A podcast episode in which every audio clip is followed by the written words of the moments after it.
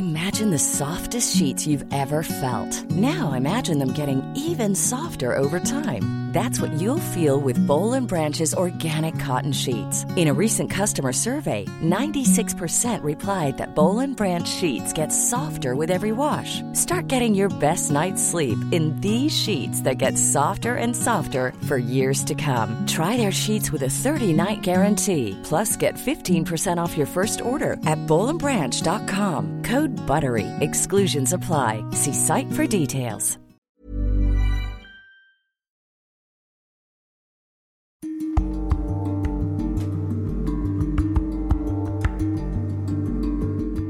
India is booming with one of the fastest growing economies in the world.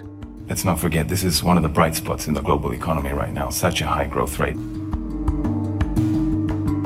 India's economy has already overtaken the UK's to become the fifth largest in the world. But the country is also growing in other ways.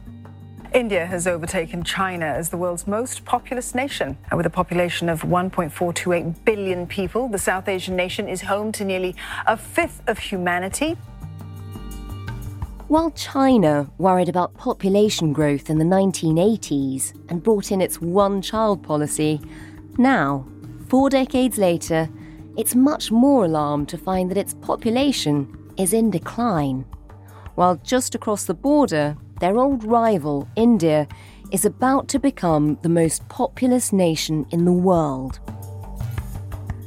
So, could all of that extra manpower make India their biggest economic rival and the next global superpower? As many population experts say, whether India's population is healthy and educated or not, that will determine whether this huge population is a demographic dividend or a demographic disaster. Can India overtake China in the size of its economy as well as its population? And how might its rapid growth change India's place in the world? You're listening to Stories of Our Times from the Times and the Sunday Times. I'm Manveen Rana. Today, will India overtake China?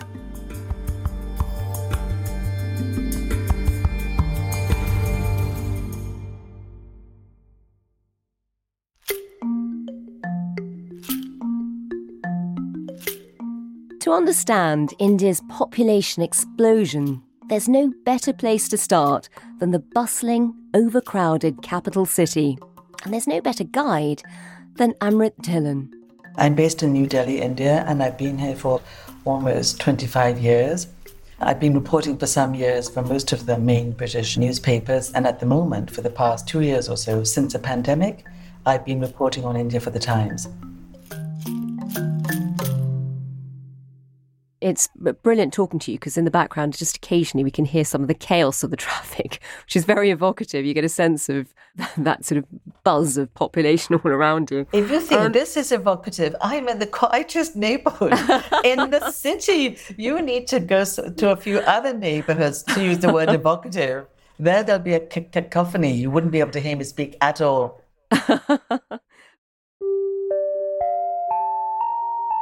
I mean, we're going to be talking about the population in India, but just take us back to a particular incident in Mumbai that highlighted just the sheer scale of population and the effect it's having.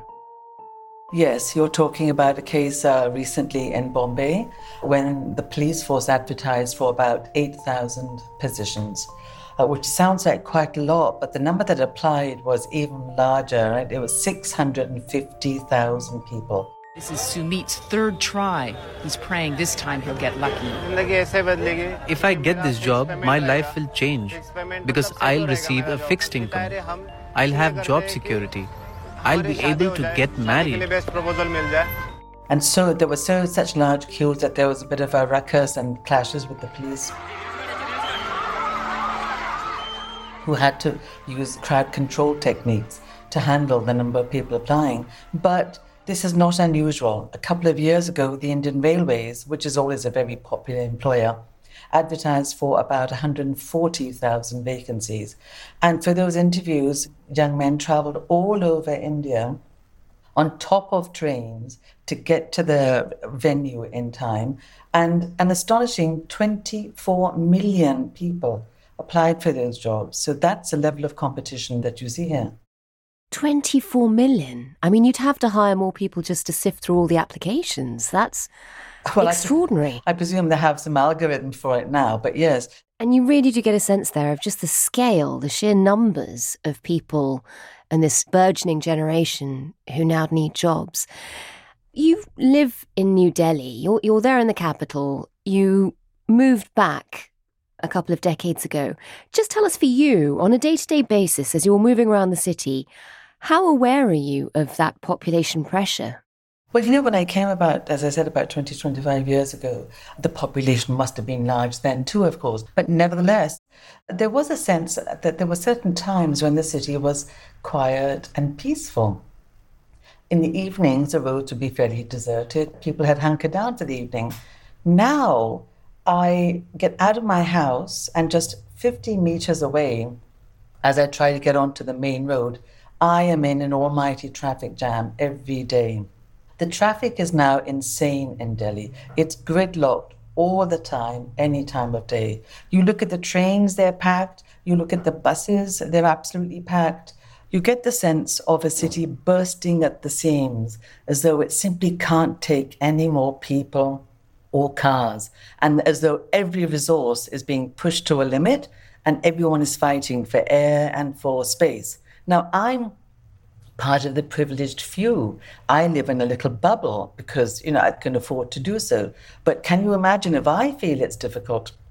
What is it like for those who live in the slums of, in, of uh, Delhi, where you're fighting for water? You're storing water by the bucket because you only get water for a few hours a day. Where if you want to catch a train, because there's a wedding in the family or a funeral in the family, you are not going to get a seat at the last moment. So everything is in short supply because there are so many people. I mean, it sounds extraordinary. And the world has become very alert to it now because the UN estimates that India will actually overtake China in terms of population any moment now. It's due to happen in the middle of the year. I think it's already surpassed the population of mainland China, but even including Hong Kong, that will now be exceeded this summer. Mm. Is that being talked about in India? How is it being viewed? So I can't remember the last time there was any debate, even on India overtaking China. Uh, there have been one or two TV debates on some news channels. Now, the findings of the UN report have sparked off a debate now over whether India needs to act more on its population policy programs. So, on We the People tonight, let's try and bust some myths and look at. But it really is not a topic that is discussed. I mean, it's not celebrated, nor is it lamented. It's just being taken as a fact. And part of the problem is that population control, family planning, uh, all became a taboo word in the 1970s when the government of the time attempted forced family planning, forced contraception, forced sterilization of men who were forced into vans and sterilized against their will. So far, more than six million Indian men and women have been sterilized. In the past, however, there have been instances where overzealous local officials have brought in boys of 15 and old men scarcely able to walk, let alone procreate. There have even been cases of villagers being bullied into the operation against their will. Now, that caused such a backlash and such indignation that since then, no politician has ever dared mention population control or family planning for fear that um, he or she would be voted out of power or not voted into power. That's remarkable. I mean, just pausing there, you know, I think when people think about this growing population, it may be a great opportunity. It may be a chance for India's economy to eclipse China's too. And we'll talk about that a little bit later. But before we do, you mentioned there the difficulty of having that conversation around population in India. I think most people are very aware of the one child policy in China and the impact it's had, which has now led to a slowing population decline in China. They're really struggling to grow their population. Not many people are aware of the policies in India. And you mentioned the 1970s and forced sterilization. Just take us back to that period and explain what was happening. What were the conversations around family planning When did they become urgent? And talk us through those remarkable policy decisions. So, India became independent in 1947, and a few years later, I think in 1952 or so, India became the first country in the world, or one of the first countries in the world, to adopt a formal policy of family planning, which of course was necessary. The population has doubled since 1950 to what it is now, but it was obviously very high even in 1950. And the government realized that it had to do something to curb the population. And that policy continued for the next couple of decades until the emergency in the 1970s, when, of course, as we mentioned earlier, the forced sterilizations that happened.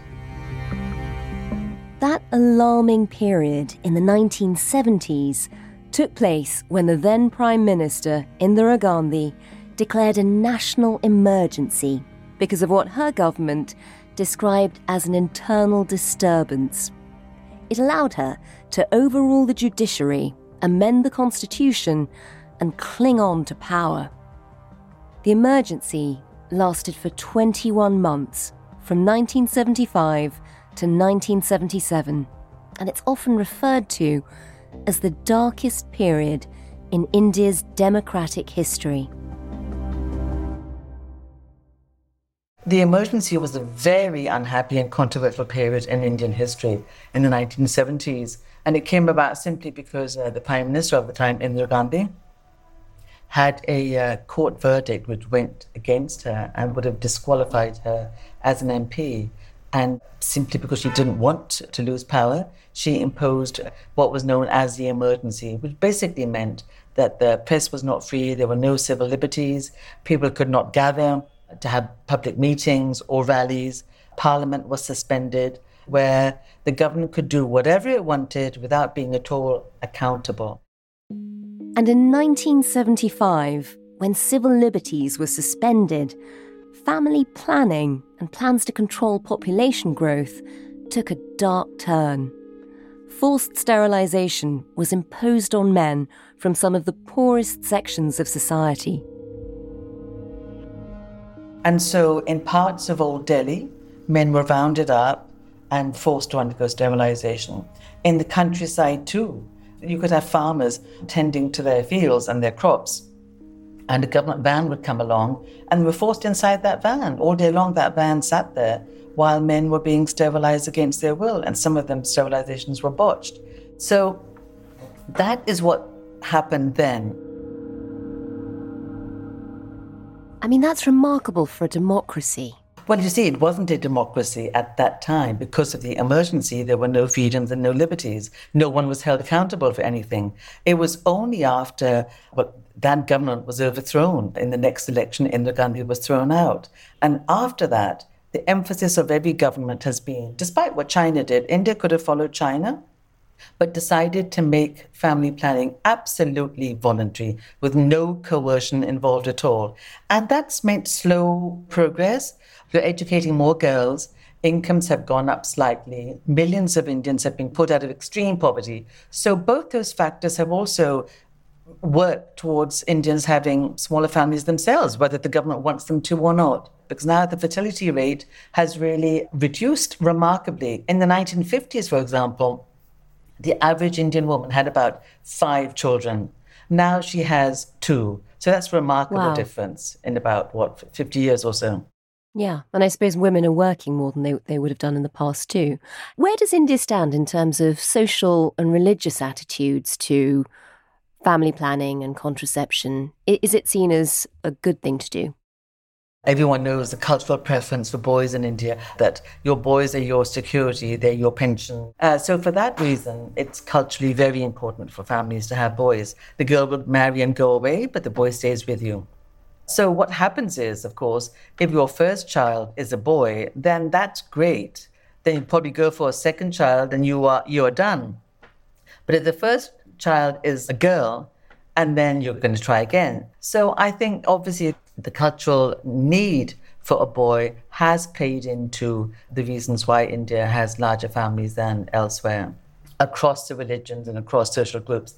What you have had in India is that you've had Hindu nationalist politicians trying to kind of drum home their particular point, which is that Hindus tend to have smaller families, the Hindu majority that is, and Muslims who are minority tend to have huge families. So over the kind of in the 90s, the main party, Bharatiya Janata Party, used to have slogans saying that we have two, meaning Hindus, and they have five, meaning Muslims. But in fact, all the figures and surveys have shown that as people increase their income, as they become more educated, the fertility rate falls across all groups. So that's been a myth that's been propagated purely to win power. But otherwise, there's nothing to show that a particular religious group or a particular social group is bent on mm. having a large family because they want to for whatever reason. That's not the case at all. And Amrit, even with this declining fertility rate, even with most couples only having two children now, you're still set to have an increasing population for the next few decades. It's nowhere near peaking yet. Can India accommodate so many people? Does it have the ability to, to house and provide jobs for this growing population? I think the best way to put it, it is that India's population is absolutely colossal. And yet everything you need to be able to deal with that population or to make Indians comfortable and have a sense of well-being, everything is lagging behind badly whether it's infrastructure, whether it's schools, whether it's hospitals, whether it's roads, homes, and jobs, whether it's sewage treatment. You've got a city the size of Delhi emerging where every few years because of the vast migration of people from the countryside to the cities. And so you, you think of these issues and you wonder how, because India's already so far behind in coping with its current population. How is it going to cope with 1.7 billion, which is what they say the figure is, before it'll plateau and start declining? Frankly, I don't know. This government talks a lot about how India has overtaken the UK. Now it's fifth largest economy. They're talking about India becoming a trillion dollar economy in the next few years. But the point is, the real figure that matters is look at the per capita income. You look at the World Bank figures, the UN figures, India's per capita income is abysmal. It's only yeah. about $2,600 a year. A person in Angola earns more than that, about 3,200. And you see it everywhere. For example, I'll give an example of an election that's happening at the moment in Karnataka in South India. There's a huge battle going on there between the opposition party, the Congress party, and the ruling Bharatiya Janata Party of Narendra Modi. Now, what would you think is the main issue in this election? It is that Mr. Modi's party is offering five kilos of free wheat to every family as an election promise. The Congress party is offering 10 kilos of rice to every family. So you can imagine the I mean, that's very short term. so you can imagine the level of poverty if you think that five kilos of rice is going to swing it your way or not in an election. So yeah. I, I, mentioned that I need to kind of make it clear that the levels of poverty are still absolutely abysmal. Yeah, I mean, there's clearly a huge disparity in the country between the people who are doing very well and the people at that level where votes can be bought for five kilos of wheat. That's incredible. And this all comes at a time where India is also trying to battle, as everyone else is, the challenge of climate change. How does this feed into that? I've been wondering what leaders over the world have been thinking about what India will do as the population increases. All those people will have to be housed and fed and employed. All of them will want electricity, air conditioners, fans, fridges, water, goodness knows what, buildings that have to be built, cement, everything. How is that going to affect the climate? So clearly, India's population is not something which only it needs to be worried about. It's a concern for the whole world.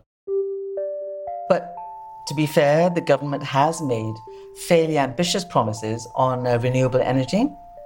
I think it plans to have about half its energy needs met by renewable energy by about 2030. Clearly, it is a massive challenge. And India, of course, if you speak to any leader, they will say that, listen, we accept climate change and we need to act on it, but we need climate justice too, which is that we need the chance to let our country develop and become a, a prosperous modern nation, just the way the West did. And so there's going to be no compromise on Indian leaders wanting the right to let the country develop the way the West did. But what those ramifications will be for climate change, it's difficult to say.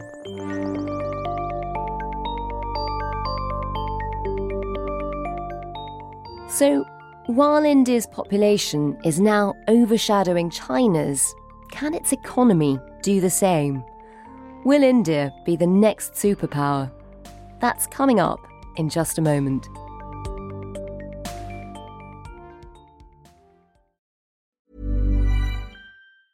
If you thought the only way to get a more defined jawline with natural looking results was through surgery, think again. Juvederm Volux XC is a non surgical injectable gel filler that improves moderate to severe loss of jawline definition and can help you achieve natural looking results with little downtime. Even better, this improved definition lasts up to one year with optimal treatment. No maintenance required. Improve jawline definition for a smooth, sculpted look with Juvederm Volux XC. For important safety information and to find a licensed specialist, visit juvederm.com. That's J U V E D E R M.com. Not for people with severe allergic reactions, allergies to lidocaine, or the proteins used in Juvederm. Common side effects include injection site redness, swelling, pain, tenderness, firmness, lumps, bumps, bruising, discoloration, or itching. There's a risk of unintentional injection into a blood vessel, which can cause vision abnormalities, blindness, stroke, temporary scabs, or scarring. Talk to a licensed specialist to find out if it's right for you.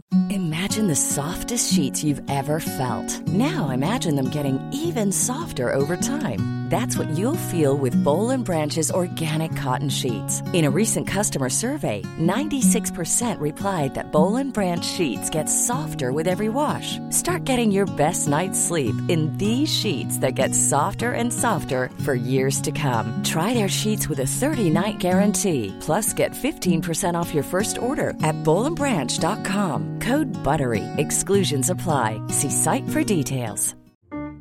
I'm David Baddiel. I'm a writer and a comedian and a Jew. I'm Sayeeda Warsi. I'm a businesswoman and a politician and a Muslim. Jews and Muslims always seem to be in the news or on the news. Lots of people talk about us, and this is us talking about ourselves. The kind of things that people say don't touch, Yeah. we are going to go there. I mean, I think Jews and Muslims are talking about these things, but I think they're not talking about them together because they're worried that if they do, sparks might fly. A Muslim and a Jew go there. Find us wherever you get your podcasts.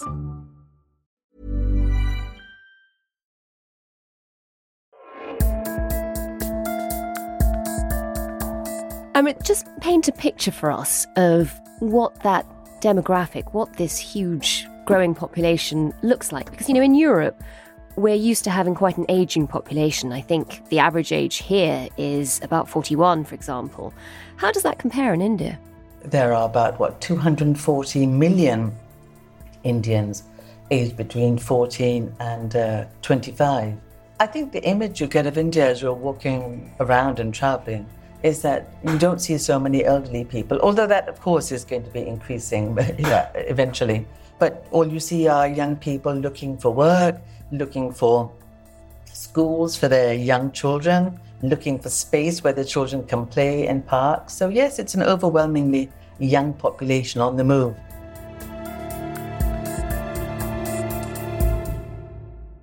If this is a much younger population than we're used to seeing here in Europe, presumably they all want and need jobs to support themselves and to support their families. Give us a sense of the opportunities available to them at the moment. The issue here is that India has really made a big mistake. The emphasis has been on giving people degrees, not on vocational education. This is, this, I'm afraid, a sorry state of affairs for a lot of young people. They've got an education, but they're really not employable. They don't have fluent English, which many companies need. They haven't got the skills, but the government has been trying to push vocational education. They've launched a mission called Skills India. The attempt is to give young Indians the skills they need to be able to get jobs. At the moment, easily the biggest challenge of this population growth is jobs. Where are you going to come up with the tens of millions of jobs that you need to make this population growth an asset and not a liability?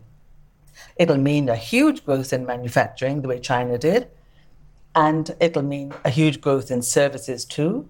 Whether that's going to happen, I don't know. The government's trying. But that's going to be the key. As many population experts say, whether India's population is healthy and educated or not, that will determine whether this huge population is a demographic dividend or a demographic disaster. That'll be the defining aspect of the whole thing. That's so interesting. And you know, you, you compared it to China there. Just talk us through some of the differences between the two countries. Is it a question of infrastructure? Why is India finding it, seemingly finding it harder to translate this big boost in population into a boost in productivity and a boost in growth?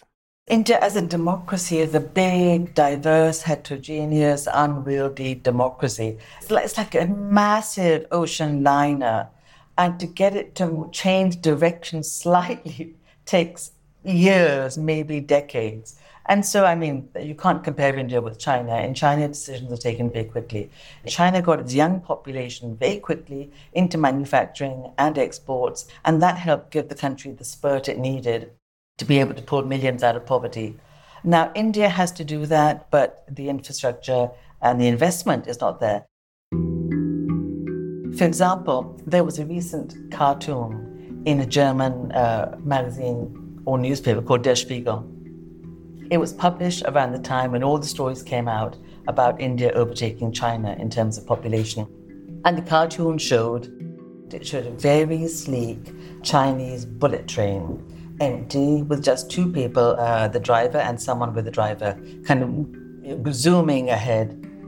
On a parallel track, it showed an Indian train, rickety and decrepit, falling apart, packed to the rafters with people on top too, almost falling off the roof. And that was meant to be kind of a contrast between Chinese infrastructure and Indian yeah. infrastructure. Now, a lot of people in India did not like it. Many people on the internet have called this cartoon racist, and we agree. It's a crass attempt at peddling old and racist ideas about India. The West simply cannot accept India's growth story. But the fact remains that Indian infrastructure is very rickety. Now, Mr. Modi is trying to change it, but it's going to take a lot of time. One example of how the government is trying is that it's giving a lot of incentives to companies, foreign companies, big multinationals, to invest here, to manufacture here. This is their Make in India mission. So, for example, if it's Apple, Apple has been told, please come and set up factories here for the iPhone and, um, and the Mac. Come and uh, produce here, export from here, and we'll give you massive incentives, which basically means they're subsidizing the cost of production. And Apple is doing that fitting well in Apple's strategy to diversify assembly operations beyond China. It has been making phones since 2017, and today its three main vendors, which together employ some 60,000 workers locally, produce almost 7% of the world's iPhones in India. And the same policy has been extended to the auto sector too. And so there are efforts on to turn India into a manufacturing hub for the world.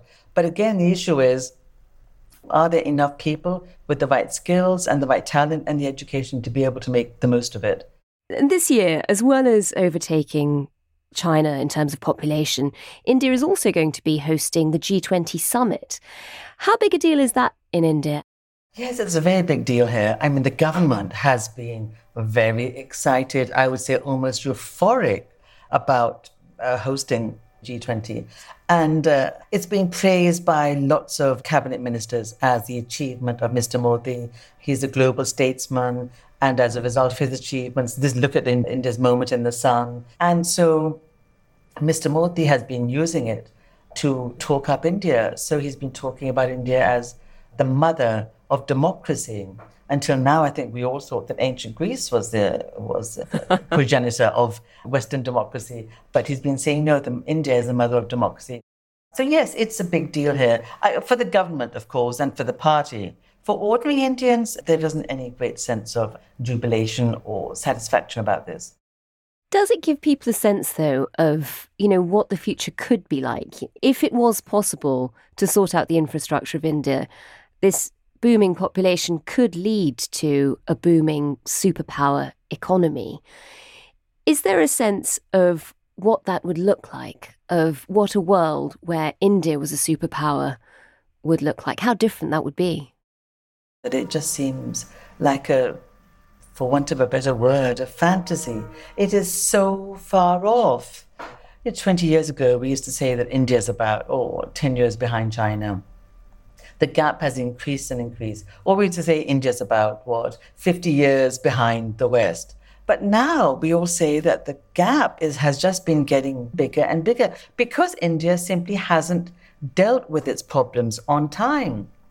There hasn't been a sense of urgency to push through the right policies. Governments have all been focused on the short term in order to stay in power. So, in that sense, the idea of India as a superpower, world power, where people have the same standard of living as people in the West, that is a very long way off.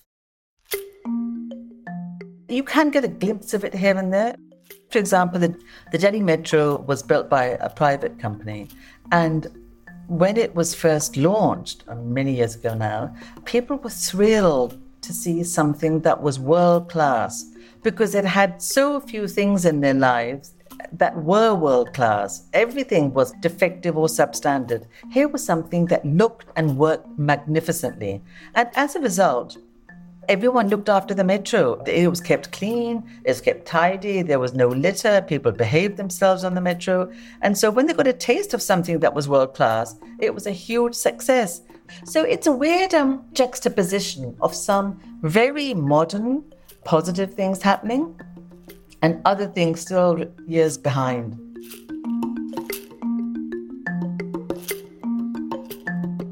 You've been listening to Stories of Our Times, a podcast brought to you thanks to the subscribers of The Times and The Sunday Times, with me, Manveen Rana, and my guest, the Times reporter in India, Amrit Dhillon.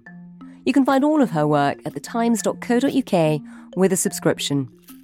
The producer today was Priyanka Deladia, the executive producer was James Shield, and sound design was by David Crackles. Thanks for listening. See you tomorrow.